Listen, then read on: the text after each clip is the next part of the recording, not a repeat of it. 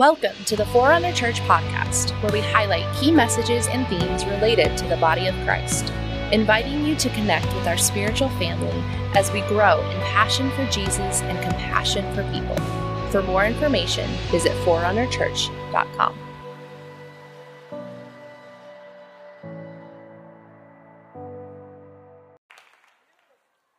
More Gastineaus that show up here, the better this place gets. Bring them on, however many more there are. You guys got cousins? All right, it's gonna happen. Turn to Second Corinthians chapter 5. We're in a four part series. This is our last session, doing an overview of the gospel of the kingdom, Stuart and I. And this morning we're going to talk about cultivating a gospel orientation, what it means to have our mind and our life bent and conformed to the gospel rather than trying to bend and conform the gospel to match the lifestyle we prefer. Read this verse here. The Spirit searches all things, yes, the deep things of God. But the natural man does not perceive the things of the Spirit of God, for their foolishness to him, nor can he know them, because they are spiritually discerned. For who has known the mind of the Lord that he may instruct him? But we have the mind of Christ. Father, we come before you and we love your ministry. We love your leadership, Lord. It's so wise and vast. We want the mind of Christ. Lord, in this hour, we ask you that you would give a greater impartation, mind of Christ, that the word of God would dwell in us richly and we would be exceedingly filled your spirit, the fruits of righteousness and joy and peace in this hour of history, Lord. We love you, Lord. We bless you. In Jesus' name, amen. We've been looking at the gospel of the kingdom, and really our intent has been to give a more robust understanding of the gospel that we not only reduce it to the forgiveness of sins. Um, the gospel is not primarily therapeutic, but it is a divine manifesto that declares a certain arrival of an unshakable and eternal kingdom. I think that many times the gospel of Jesus can be reduced to God meeting our problems to help us feel better. And when you begin to look at the scriptures that speak of the kingdom, which we've highlighted many of them over the last couple weeks, Daniel chapter 2, Daniel chapter 7, and others, we see that God has an intent and that He has a will and He has an unfolding plan, and He's going to do His plan whether we agree with that plan or not. The gospel is the good news, it's the proclamation of that kingdom. It's something that God is doing to the earth, it's doing to the redeemed, it's doing to the created order. It's not something primarily that we do, but that God is doing to us. Now, Jesus used the term the gospel of the kingdom, and he connected the timing of his return to the preaching of the gospel of the kingdom in all the nations. This message that Jesus Christ is the king and that he's going to rule in power. It's going to fill the whole earth before the coming of the Lord. When that gospel goes forth to every tribe, tongue, and nation, every ethnos, that's the Greek word that's used, every people group, every distinct people group, the Lord indicates in the word that that is a timing indicator of the consummation of this age and the beginning of the age to come. He prophesied that this age would come to an end, that the curse of Genesis 3 would be undone, and that the gospel would be proclaimed in every ethnos. Jesus is going to crush the head of the serpent. He's going to bring the family of humanity back through those gates of Eden, where man was removed from through his fall. He's going to bring us into the New Jerusalem, into the habitation of his Father. He's going to undo it all. It's important because when the gospel, the good news comes to bear, it's God's justice, it's his plan and his way to bring about agreement in every single sphere of the created order from the individual, the personal, into society, into the whole earth and the governance, the administration of nations, and into the entire cosmos. And so the plan of God is very robust, as we'll see. Now, in the New Testament, the gospel is something that's proclaimed. The word that's used, where we get the term evangelize, means properly to proclaim the good message. The proclamation of the gospel is a pronouncement. It's not a discussion. It's not an opinion. It is an announcement of something that has happened and something that is happening and something that will happen. It's an announcement of facts. And the body of Christ that proclaims the gospel isn't seeking to win an argument so much as to be a faithful witness and pronounce the facts of what God intends to do in the nations of the earth.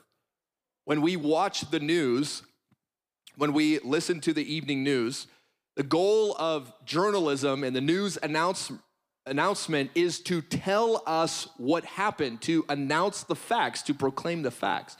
We don't necessarily want their opinion. Some people want that. I don't always want that. We don't want their opinion or their interpretation of the events. We want to know what the events are so that we can come to our own conclusion related to those events. The gospel is the proclamation of certain events that have transpired. Christ has done something on the cross. He has done something in the inauguration of his kingdom that is mostly hidden now, not visible to the eyes of men, but at work. And it is going to culminate with the return of that king to the earth. That is part of what the proclamation of the gospel is. So when you speak the gospel as you as a believer, when you proclaim the gospel, you're not looking to convince someone by all means of argumentation Part of the gospel witness is simply proclaiming the facts about what God has done. God's kingdom is sure because God raised his son from the dead. I mean, this is remarkable. 500 people saw Jesus ascend visibly, bodily before the Father, ca- caught up right before their eyes.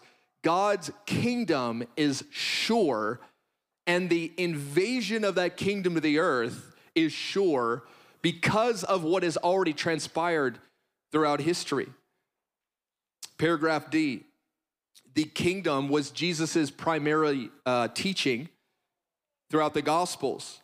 His kingdom exists in every sphere of life, any sphere of life where God's leadership, his rule, his presence is manifest. So it's multi layered, it's multifaceted. The gospel is not just salvation of dead works by faith and repentance, but it is when the kingdom of God, when the leadership of God comes to bear on every facet of our life. Yes, the personal, the individual, but also upon our bodies, sickness, those that are demonized. When they when the demonized are set free, it is a manifestation of the kingdom of God. Jesus says in Luke 4 that he must preach the kingdom of God. It was for this purpose that he was sent to the earth. Jesus is coming to proclaim the coming kingdom of he and his father upon the earth. It doesn't matter if you agree with that plan, it doesn't matter if you resist that plan, God will have his way. Scripture attests that Jesus is powerful enough and he's wise enough to undo all of the schemes of the evil one, all the schemes of wicked men and nations and armies and military power and financial power. As they bring their weapons of war to bear against God, he will vanquish them with the breath of his mouth. They stand no chance against the King of Kings and our Lord of glory that we serve. George Ladd defined the kingdom as God's redemptive reign in Christ, destroying his enemies and bringing the blessings of his reign. So, wherever we see God's redemptive reign, where he's destroying his enemies, his enemies of fear, his enemies of unbelief, his enemies of cancer, his enemies of oppression in society, the oppression of the poor, the widow, the orphan. Wherever we see the vanquishing of those things, we see the kingdom of God beginning to manifest more and more. Paragraph E, there are at least five key aspects to the gospel of the kingdom. Number one is the heart. That's the one we're the most familiar with as, as believers. It's the new birth, it's the indwelling spirit. It is the changing of our legal position before God and before heaven. That we receive the imparted righteousness of God. He gives it to us through the cross.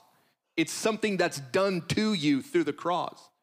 It's not something that we earn. We don't earn our justification before God. We don't earn our righteousness before God. Rather, the cross comes and does something to you and to me that we could not do on our own.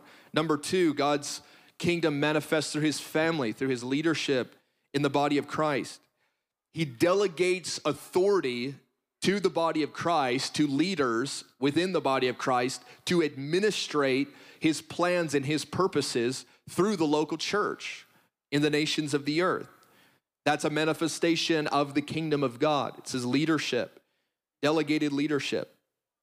Number three is the impact of the kingdom in society. This is the one that elicits the biggest reaction, I think, when it's talked about.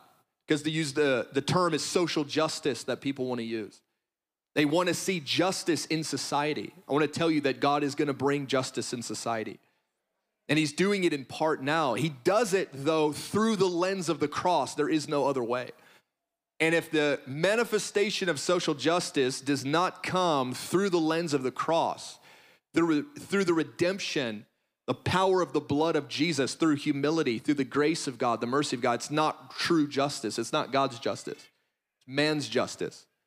Man's justice can be taken away, God's justice will last forever and ever and ever. This primarily happens, the increase of God's justice in society, through the Great Commission. It's through making disciples in our sphere of influence. Wherever you're at, that's where God has sent you to a mission field. So if you work at Home Depot, that's your mission field. You work in the financial industry, that's your mission field. You work in wherever it is, whoever God has surrounded you with, that's your mission field. You don't have to go far away across the sea to go to the mission field. You're in your mission field. Your mission field is your neighbors, your friends, your relationships, your manager at work, your coworkers. That is your mission field. God wants you to bring justice into that mission field. How do you do that? It's by using your authority and your power, your influence, your the voice that you have to further God's kingdom and purposes to further his values and they see the way that you respond under pressure and under setback and difficulty and you know you were mistreated at work but your coworkers see how you respond with a gospel response they see that you don't lash out in anger and that you don't go around and try and you know get back at everyone that has betrayed you and mistreated you. Actually you openly and privately honor speak well of pray and bless for the people that mistreat you. This is, it makes a profound impact upon society when believers actually do this.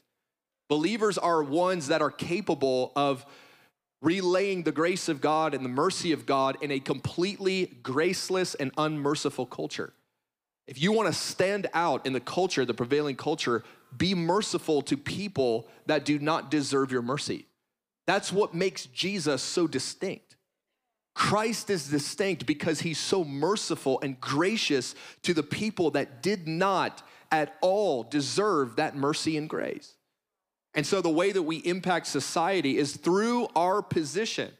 If you have the more power that you have, the more ability that you have to display the grace and the mercy of God. They're not going to like you for it, by the way. People don't like biblical mercy and biblical grace. They really don't like it. They crucify Jesus because he walked in perfect love and obedience to his Father. And so the kingdom of God manifests in society. It already is manifesting in society to varying degrees. The Lord's called us to be salt, to be light, to shine light, bring glory to God, to make changes where we're able to make changes. And we can make changes in many, many ways. Number four, the demonstration of supernatural power when God releases supernatural power, when He touches someone that's sick in their body, that's under chronic illness, that's healed, that's delivered from demons, that's the kingdom of God manifesting upon that individual's life. And then finally, is number five Christ's return to rule. I think this is the ultimate proclamation of the kingdom. This is the message that really made Rome mad at the early church. Because the, they weren't persecuting the church because Peter, James, John, and Paul were going around saying, Jesus loves you, this I know, for the Bible tells you so. Do you want to come to my Bible study? Because God's gonna change your life. And nobody cared about that message. I mean, they cared about it, but that wasn't a threat to their political military power. The reason that Jesus is on trial before Pilate is because the people were telling Pilate, this guy is a king, and Caesar's supposed to be the only king. And so, which is it? Which king is there? There can't be two kings. And so, when the church is anointed with power, with supernatural signs and wonders and authority, when the church opens their mouth and they speak to political power, secular power, and they have authority that convicts them of their sin and cuts them to the heart, then the political power begins to arise to persecute the church. But right now, particularly in the West, the political powers, they're not too interested in persecuting the church. They're not really threatened by the church. A little bit here and there, but not, not really, not like in the, in the book of Acts. I think of John the Baptist standing up to Herod and saying, It is unlawful to, for you to have your brother's wife. Herod was convicted, so he put John in prison. John was walking in an authority and anointing related to his words that convicted the, the political powers of the day and caused there to be more persecution and the disruption of power. Beloved, what happens when Acts chapter 2, the Spirit's poured out upon all flesh, and every believer across the earth is prophesying an open heaven, a spirit of revelation, dreams, visions, visitation, miracles, signs, and wonders. And then they open their mouth to the secular powers and they say, You too must fear God. There's a coming king. Tell you where this thing is going is so far beyond where it presently is, and the Lord is helping us. And the point isn't to go pick a fight with secular powers. The point is to keep the main thing the main thing and not reduce the gospel to a therapy that makes me feel good so I can sleep at night without sin and shame and wake up in the morning and yet really enjoy myself. that is just not what the gospel is. There is a king that is coming. And Daniel 2 tells us, and Stuart mentioned this a couple weeks ago, Daniel 2 tells us that that kingdom that's cut out without hands, you can read it in Daniel 2 on your own, comes and it shatters all the world's empires, all of them. And they're blown away like chaff in the wind. and There's no residue of them left at all. That means that everything that man has constructed apart from the beauty of God, apart from the leadership of Jesus himself, is going to be completely eradicated. And his governance, his kingdom will be established. And Daniel 2 tells us it will fill the whole earth. So every nation, every administration, every law, the educational system, the law enforcement, everything is going to come under the leadership of this king. Now, if you stand up and you begin to tell that to secular powers, and then you have signs, wonders, and miracles, but you're humble and you're not, you don't have vices of sin, and there's no way for them to dig up skeletons to discredit what you're saying, and the poor are following the message of the gospel and all that, then you become a real disruption to the powers of darkness. The message that fills the mind of Jesus is the gospel of the kingdom. It's his Father's plan. It's the robust plan that the Lord has hidden as a mystery, Paul tells us, hidden in his hearts before the foundation of the world. Now, that plan is no longer a mystery. The Lord has revealed what that plan is. And part of that plan involves your and my participation because every generation it has been committed to us to walk out the part of that plan while we are here on the earth and to do it in a spirit of faithfulness and obedience before the Lord. We want to have the mind of Christ, just like we read in this verse up here at the top, verse 16 of 1 Corinthians 2. We want to have the mind of Christ. In other words, we want to think gospel thoughts. when you look in the mirror, when you look at your finances, when you look at your sphere of impact, you look at your family, you look at your schoolmates, whatever it is, you want to have the mind of Christ to think and act in accordance with the gospel of Jesus. Why is that? Look at this verse at the bottom, Romans 2, verse 16. God is going to judge the secrets of men by Jesus Christ, Paul says, according to my gospel. The message that I have proclaimed, that is the measure, that is the means, that is the standard by which the Lord is going to judge the entire earth.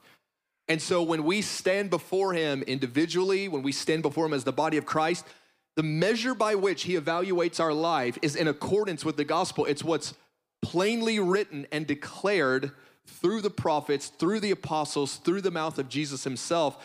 So we want our mind to be like the mind of Christ. We want our ways to conform to his standard. Now, the problem is, many people on the earth do not know what standard they will be evaluated by. And that's why we need evangelism and missions and discipleship making. That's why we need messengers in the media and all throughout the educational system and the political sphere and in every corner of the earth because we need to let the world know the standard by which they will be evaluated and by which they will be judged. It's the gospel of Jesus Christ. There is no other there is no other standard. Page 2. 2 Corinthians 5 provides us a four-part gospel orientation that we as believers want to adopt and there's more than this, but there's not less than this. We want to look at these things. We want these to become the way in which our mind is oriented around the plans and the purposes of God. Paul lived very differently than other people. We know that.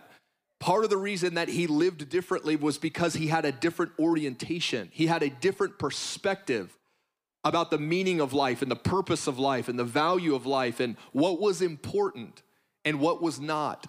Here's what here's one thing that Paul was really good at that I'm not good at, saying no. Paul lived in a certain way, but you can't live in every single way at all times. You can't be over here petting the culture and yet be effective in the kingdom of heaven. You can't receive the praise of men and receive the praise of God. You have to pick. You must choose through your life and through your message who you will serve, what master you will serve. And Paul was on another stratosphere. He goes, Look, I've been to places that I can't even speak of. I've been, I knew of a man caught up into the heavens, into the third heavens. He saw things, things unspeakable. Paul came back. He had this encounter with the Lord that radically shifted his whole paradigm. And people, I would imagine, looked at him and related to him and said, Paul, it's like you're from another country. And he may have looked at them and said, I am from another country. It's called heaven. God's called me to be a citizen of heaven. I'm from another age. I'm going to another place.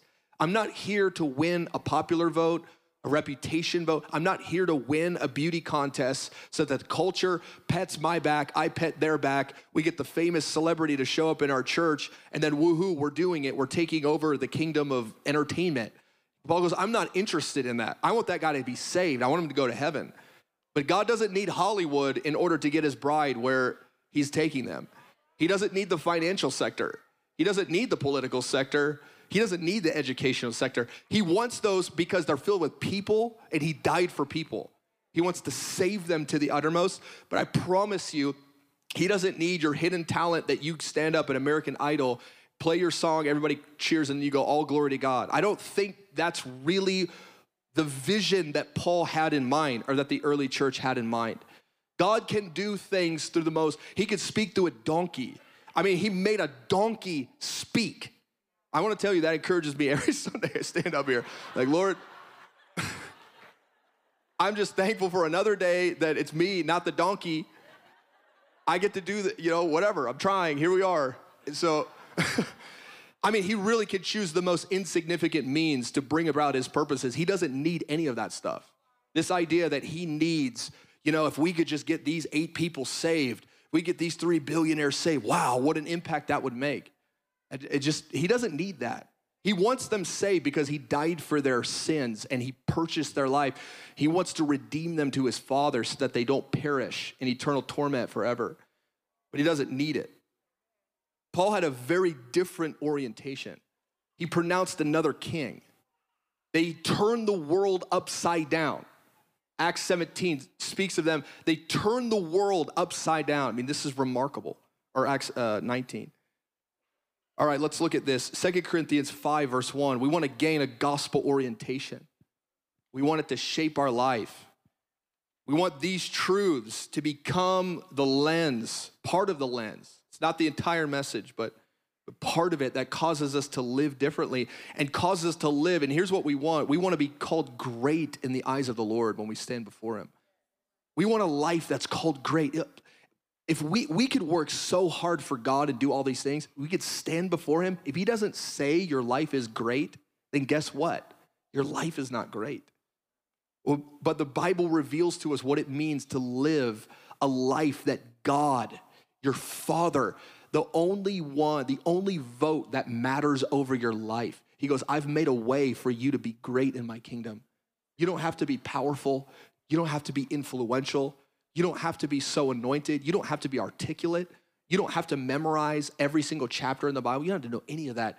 You could be great in the eyes of the Lord today. Nobody could know your name.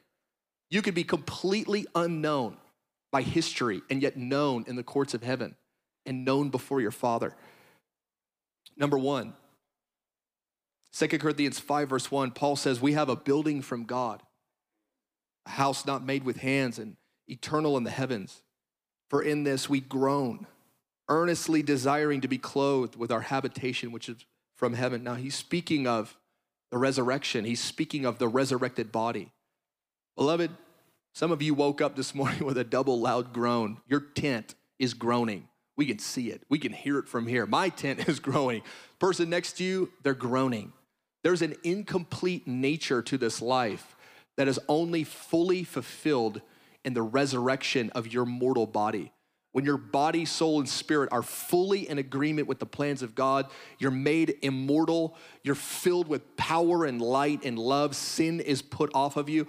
Here's the problem so many people spend so much time and energy trying to get rid of the groan in this age. They're looking to other people to get rid of the groan and the incompleteness that they feel. They feel incomplete so they look at their spouse and they go, It's your job to get rid of the groan, the internal angst that I have because my life is incomplete. They look at their job, their career, their finances, and they go, I have to pursue these things because my I am groaning on the inside. My life is incomplete. And in these things, I will find my completeness. It's not true. People in ministry, they try and satisfy the groan the longing that God created them to actually have. That's the result of the fall and the curse. They're trying to fix it without God. They're trying to fix it through the applause and the praise of others. And they think that if people just recognized how gifted they were and how amazing they were, they just gave them a shot, gave them more opportunities, and gave them more this. And if their reputation was really good, that that groan would go away. It will not go away. You will live with that groan till the day that you die to a degree. That doesn't mean that you can't experience joy in this life and spiritual pleasures and the beauty of God and the affections of Christ. It means that you are signed up for a limp until the day that you die. But if you don't settle that, if you don't realize that and embrace that, you're gonna live your life trying to get rid of that groan. And the way that you'll spend your time the way that you'll spend your money, your thought life, your emotions, consumed so many get swept into consumed by the fear and the opinion of others. I've got to convince all these people that i'm this way and i'm going to show myself in a certain way on instagram and i'm going to present this this persona that's not really me because i'm trying to get rid of the groan when i look in the mirror i see all my deficiencies. I don't really like what i see. The lord has there's a groan in you you are groaning. Romans 8 tells us creation is groaning. Beloved, we're all under the groan until the resurrection. And if you sign up for that, you'll begin to realize you're not gonna exploit other people or other ways to answer that groan and that cry within your heart. It's called Blessed are those who mourn. The spiritual mourning in Matthew chapter 5 is the embracing of that groan. I will be incomplete until, like the psalmist says, I think it's in Psalm 17, I awake in your likeness. So I'm embracing that. Now, people think if you embrace that, then you're just gonna live depressed. And I think that if you don't see that, you're gonna live depressed. because you're gonna be pursuing satisfaction through all these different means. It's gonna cause chaos in your family. It's gonna undermine your relationships and all that because you're looking to answer the groan through other people and other means. The Lord goes, Look, I made you for another age. My son was raised from the dead. I'm gonna raise you from the dead. I want you to hope in that, and I want you to put your trust in that. Having hope in the resurrection. Confidence in the resurrection stabilizes the emotions in days of delay and disappointment, in the midst of suffering, and in the rising confusion of the culture. See, the whole understanding of the resurrection of Christ is actually very practical because when we really believe it, then it actually brings a stability to our emotional constitution. We do suffering in our bodies, sickness, pressure, persecution, whatever it is. We do suffering differently when we have a view of the resurrection in our future and it becomes the anchor of our soul. We do it differently. We do mistreatment differently because all of a sudden we don't have to fight for our thing in the moment, rally all the troops and get this big activism thing going. We don't have to fight for it because your life is hidden in Christ and you answer to Him and your life is gonna be radically different and better than you can possibly imagine. It will be far better than you can ever make it in this life. Even if you have all the power, the money, the influence, the lawyer team, the promotion, the platform, all that stuff, one minute in the resurrection is gonna be far better than any moment in this life that could be afforded to us. Number two, we have to be oriented around the judgment seat. It's the most com- important conversation of our life. It's probably the most important 10 minute, I don't know how long it is, but maybe it's 10 minutes, maybe it's longer. The point is, it's the most important conversation of your entire existence, the judgment seat of Jesus, where you stand before him. Judgment isn't n- negative, it's the evaluation seat. We go to the negative immediately. Oh man, here's all my failure. Here's all the things that, you know, all the ways that I've come up short. And the Lord goes, Yeah, but there's also a lot of ways that you said yes to me in secret when no one was looking. There's a lot of times that you, instead of complaining, you cried out to me in the place of prayer. Instead of accusing someone, you chose to bless them from your heart. Instead of gossiping about someone, you chose to shut your mouth.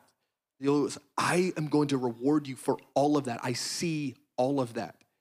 Christ is going to evaluate each heart in accordance with the teaching of Scripture, the gospel. When we begin to understand this and live for that judgment seat, it begins to bring a substantial value to the importance of our interior life in God. How many times the Bible is emphasizing your interior life as so important, but in the pull, in the magnetism of our culture, it's so easy to fall into, well, I've got to let people see my life. And the truth is, is that your life is hidden in Christ. That's what Paul says. Your life is hidden in Christ. The, the cultivation of your life through prayer and through devotion and in secret, the choices that you make and your emotions and how you guard yourself and how you seek to worship and praise on the inside and pause and adore the majesty and the glory of God. No one can measure that. And so you can go your whole life being applauded for your outward life and have a completely dead interior life. You're gonna find out at the judgment seat. You could go, adversely, you could go your whole life having a deep interior life in God, cultivating that Matthew 25 oil of intimacy with Jesus, having a deep relationship and conversation, long, long conversation with Him over the decades of your life. Everyone can look at your life and be like they were a total failure. But Jesus will look at it and say their life was great. Their life actually matters before me. None of what they did in the outward was seen or recognized or celebrated by men, but their inward life is good. Their inward life is great in my eyes. He says that about the Pharisees. He goes, Don't go into the public places and make a big deal when you give away money, when you put in your tithe and offering, because he says, You might receive the praise of men. That's your reward right there you receive your praise and your reward in this life because everybody looked at you, they saw you, and they applauded it. But on the inside, there was nothing. There was no tenderness, there was no conversation with the bridegroom and all of that. And, and everything that you did in the outward could be wasted. He says the same thing to the Revelation church in, in chapter 2 in Ephesus. He says, I know your works. I see how you're working for me, how you're laboring for me. You're putting in the effort into my kingdom. You're doing ministry, you're serving people. He says, but you've left your first love. And your first love is the main thing that matters over your life. You must have the first love. You must have the oil of intimacy in your heart before me. But it's so hard to measure. It's so hard to measure our own life. How much oil of intimacy do I have? How do I answer that question? I look around, I try and compare myself to the people around me. I can't really get a feel for where their oil of intimacy with God is. I'm not sure. I have to evaluate myself in accordance with the word. How much am I worshiping? Am I giving? Am I devoted in my heart to Jesus? Do I love him more and more and more as the, the, the decades go on? I have to do this. Having a vision of the judgment seat establishes value in walking in the faithfulness of the smallness of our assignments. This is a huge one. So many of our assignments are small in the eyes of men. Other people don't see it. Doesn't feel significant. It doesn't feel important. You know, I'm at home taking care of the kids. I'm doing my job. No one cares. I can clock in, clock out whenever I want. It doesn't really matter. The Bible says, do all things as unto the Lord, not to men. Lord says, I see. If you have a vision of the judgment seat and that conversation with Jesus, you will do your secret life way differently. You will do it without as much discouragement, without fear, without feeling like, man, I'm a failure. I've just missed the calling of my life. Everyone right now has an assignment from the Lord. It's what you're presently doing. And that assignment, whether big or small, the Lord says, This is what I've called you to do. I want you to walk in faithfulness. I want you to be diligent when no one is looking in this because you're not living for the approval of men, what your supervisor sees, what your spouse sees, what your manager sees, what your overseer sees, whatever. You're not doing it for their praise. You're doing it for my praise. The Lord's going to have a conversation with us about our lives where He praises us and rewards us because of our faithfulness and what was considered very little and very small and insignificant. It also keeps the heart, here under paragraph C, it keeps the heart out of the idolatry to be seen as relevant or spectacular or powerful. I think these are three major pitfalls to this generation to be seen as relevant, to be seen as spectacular, and to be seen as powerful.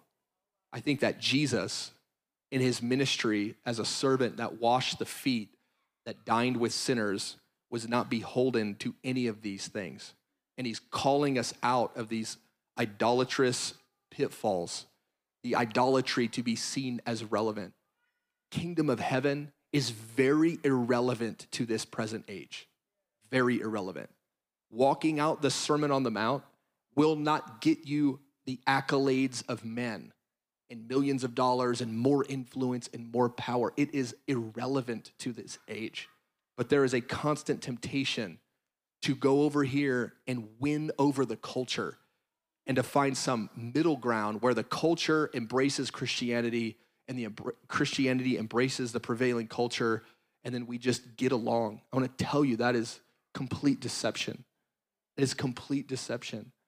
And we got to get people, we got to get the next generation out of this lust for relevance and into a relevance in accordance with what the Father calls great and what Jesus calls great in His Word. It's a very different lifestyle, it's a very different paradigm. It can lead to loneliness and loss and all of that, but it doesn't matter because you're going to live billions of years as one of the richest creatures in all of human history in the age to come. It's who the Lord's made you to be. The temptation to be spectacular, to stand out from among the crowd. It says that Jesus, there was no form or comeliness that he would be desired. Jesus himself didn't stand out from the crowd. Christ made him a poor carpenter. He looked like any other Jewish man. He blended into the crowd. Why do we believe we're supposed to stand out from the crowd and that everyone is supposed to be in awe of how gifted we are and, all of this stuff? We've got to die to this. You live in light of the judgment seat, these things become less and less important. The desire to be powerful. Here's the man that can call down Christ, a legion of angels to obliterate his enemies and get off the cross, but he doesn't do it. He doesn't do it.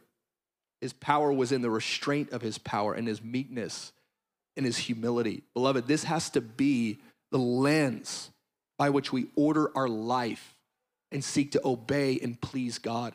Leave it up to Him. Leave the reward up to Him. Leave the accolades up to Him. Leave the fame. Leave the success. Leave the reputation. Leave it all up to Him. His vote's the only one that matters anyway. Paragraph D Paul says the love of Christ compels us that if one died for all, then all died.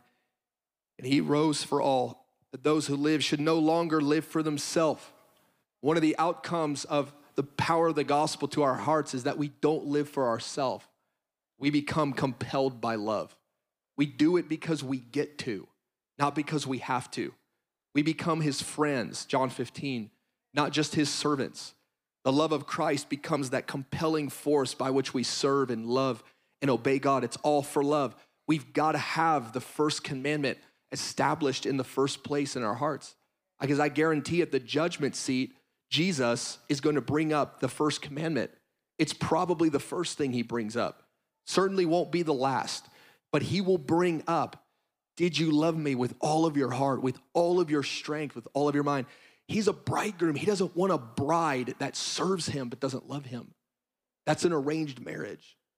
He doesn't want that.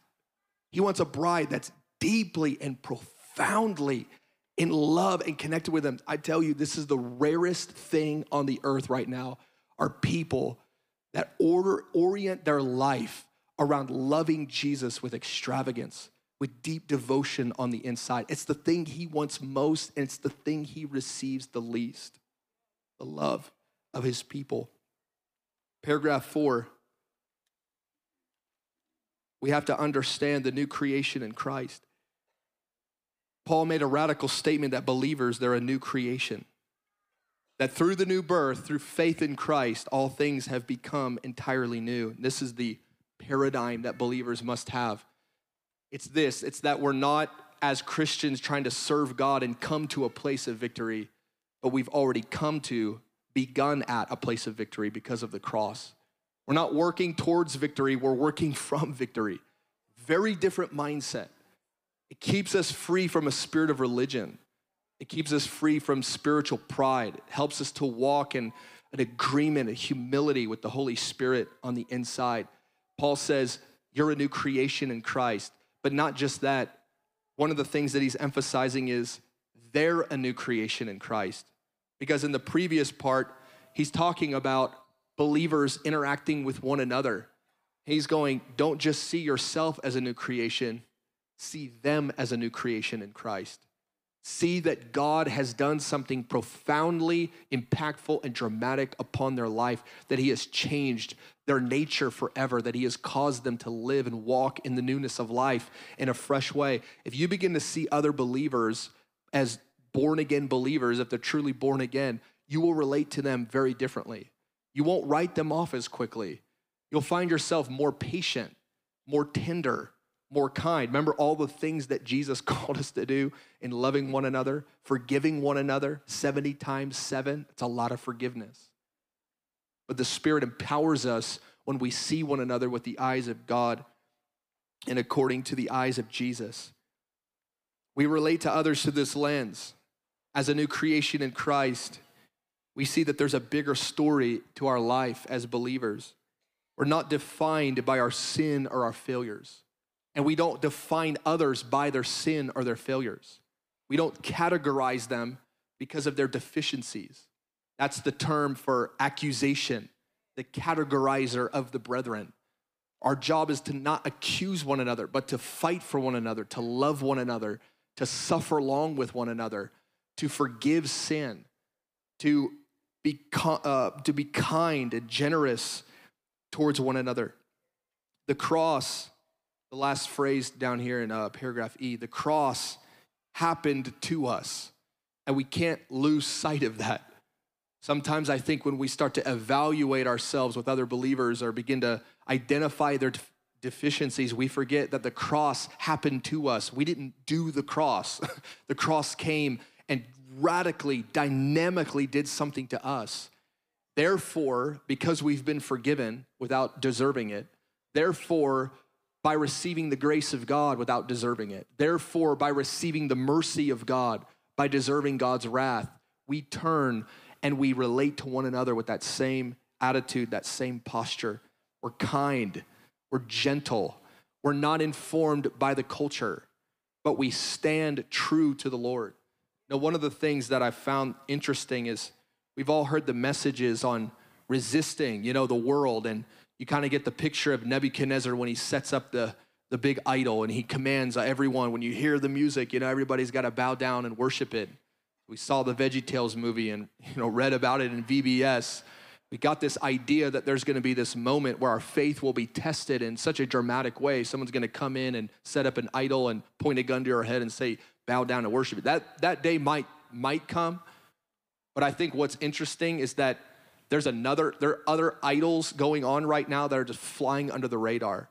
I'll give you one. Here's one the culture rising up in anger and animosity and blasting the other side, whatever the other side is, whether it's the body of Christ, denomination, ideologically, whatever, and Christians being swept into that temptation so quickly, rising up with a spirit of anger they sound just like the world.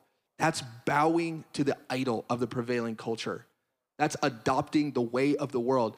Jesus says, I want you to bless your enemies. I want you to do good to those that mistreat you. I want you to pray for those that treat you wrongly, that spitefully use you. I want you to be different. I've called you into this. Therefore, we must have a gospel orientation to our life. We can't do conflict the way that the world does conflict. We can't do power the way that the world does power because we're evaluated on a different scale. We're evaluated before the eyes of heaven in accordance with the teachings of Scripture, the gospel of Jesus Christ. Invite the worship team to come out here. Let's go ahead and stand.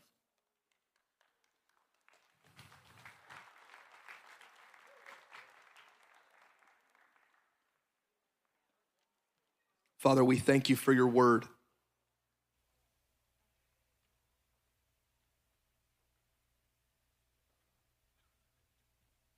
Father, we thank you that there is a new and living way that is greater than the ways of this world.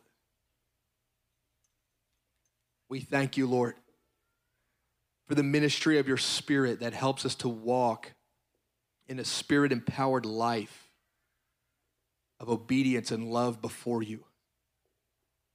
Lord, we ask that it would increase upon this spiritual family, Lord, in the name of Jesus. We ask that the grace of God to make those choices, to have that perspective, to orient our lives around the gospel, to see what you see, Lord, to feel what you feel to celebrate what is noble and pure and lovely. Lord, to hate evil and unrighteousness, to be a friend of God. We ask that the grace of God would increase upon us, Lord. Would you help us in our weakness? Would you help us, Lord? Would you help us, Lord? Our, our spirit is willing. Lord, I'll speak for me. My flesh is weak, but my spirit's willing. I know this is right. I know this is of you. Help us, Lord. Help us, Lord. We ask that it would touch our lives, that the grace of God would flow in our relationships, Lord, in our words. Lord, that the narrative of our mind would not be driven by the fear of man. That we would come under the fear of the Lord your value system, what you call great in your kingdom. We want to be a great people in your eyes. Help us, Lord. We receive from you. We receive There's a greater grace, Lord, that you spoke of in your word to your people. We ask for that greater grace to come to this spiritual family. Increase, Lord. Thank you for tuning in to Sunday Sermon. For more information, service times, and free teaching resources, visit forerunnerchurch.com.